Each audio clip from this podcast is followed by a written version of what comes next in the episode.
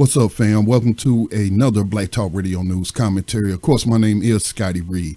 I wanted to bring to your attention a story um, about mental health. I did not even realize it was mental health awareness, but that was brought to my attention uh, by these stories. So, the first story that we want to talk, take a look at and highlight mental health issues, especially among professional athletes. But you have MS NBC and some other outlets that are reporting that Naomi Osaka withdrew from the French Open a day after she got fined $15,000 by tennis officials because she said she wouldn't do media interviews because she has mental health issues. And she's spoken before about the anxiety that she feels. And she said that she only wants to play tennis in this instance, and due to her mental health issue, she'll be uh, skipping the portion of where you speak to the press. Again, this is mental health awareness, and it is good to see that the tennis fans are having her back.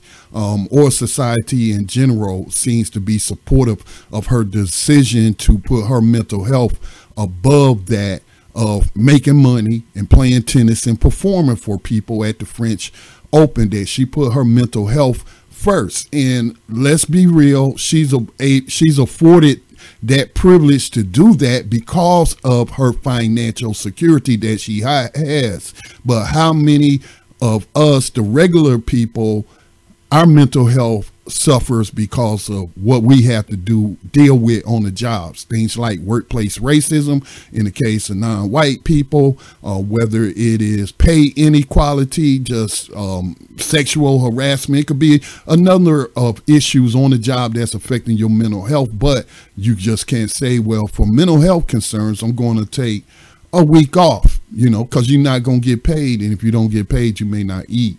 So it is good to see an example being set by Naomi in this instance of of focusing on her own mental health. Um, so you know we have to do what we have to do, but like I was saying, support is strong for her.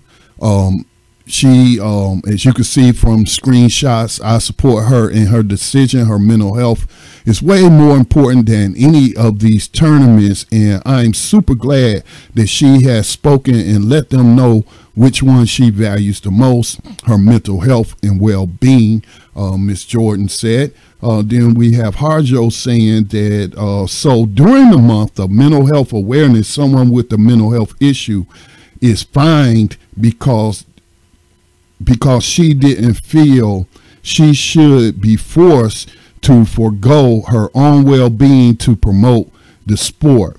She is a tennis player. She played and won. That's her job and was done. I support her. And lastly, um, mental health is real. Respect her for what she needs in order to maintain her health. Support you 100%. So, you know, that's that's good to see uh, those comments, although I'm sure you know you'll have your detractors. Because again, we're talking about sports, and and when you're talking about sports, a lot of the shenanigans and abusive behavior, whether it's from coaches or fellow players, um, you know, they want to excuse that as they're building up mental toughness in someone or someone uh, to be a victim of abuse and accept it and think that you know it's actually helping them to be mentally tough and, and what have you by not you know getting help for their mental health um, needs and uh, getting help for those things. So it, it's good to see that. Now you know again mental health awareness in this story reminded me of uh, Kwame Brown. And as I was reading Naomi's uh, story and her dropping out of the French Open during Mental Health Awareness Month because of her mental health issues, and and um, that's just a coincidence, I'm sure, but it is much needed discussion to be had because when I listen to Kwame Brown, who just talked about the workplace abuse that he suffered at the hands of players um, coaches, and you know he also talked about some of the support but just how abusive that situation was for him as an 18 year old 17 18 year old coming right out of high school and then you had these these uh, older you know, men at that point, um, you know, bullying him and threatening him and things of that nature. Now, you know, I'm sure that impacted his mental health. And you know how I can tell? And I don't mean this as a dig at Kwame Brown. And I support him speaking out on that past abuse that he suffered and how we have to, you know, get this bullying out the workplace, especially in sports, and not excuse it, abuse of players and even children and call it making them mentally tough. But Kwame Brown seems to be suffering, you know, mental health issues. I, I certainly question, you know, him uh, supporting the Blue Lives Matter crowd, which um, basically came out in opposition to a movement to highlight black people being murdered by police. I wish I wish there would be a broader um, emergence of a movement that just focuses on all the victims of police violence, um, because there's a whole lot of them outside of black people, but that black lives, that blue lives matter is is in direct opposition to black lives, and there's history to that going all the way back. He played in L.A. The L.A. police chief back during the '50s came up with that terminology saying the police is is the thin line between law and order, between order and chaos. And of course, he was enforcing oppressive uh, policies that led to the, the Watts uprising and and you know the formation of the Black Panther Party because of how treacherous the police were. That's where that Blue Lives Matter stuff uh, traces back to when you see them cops or, or their supporters with them face masks with the thin blue line or those uh, black and gray uh, copies of the American flag. Um, all of that is connected to racism and racism in policing. That's the roots.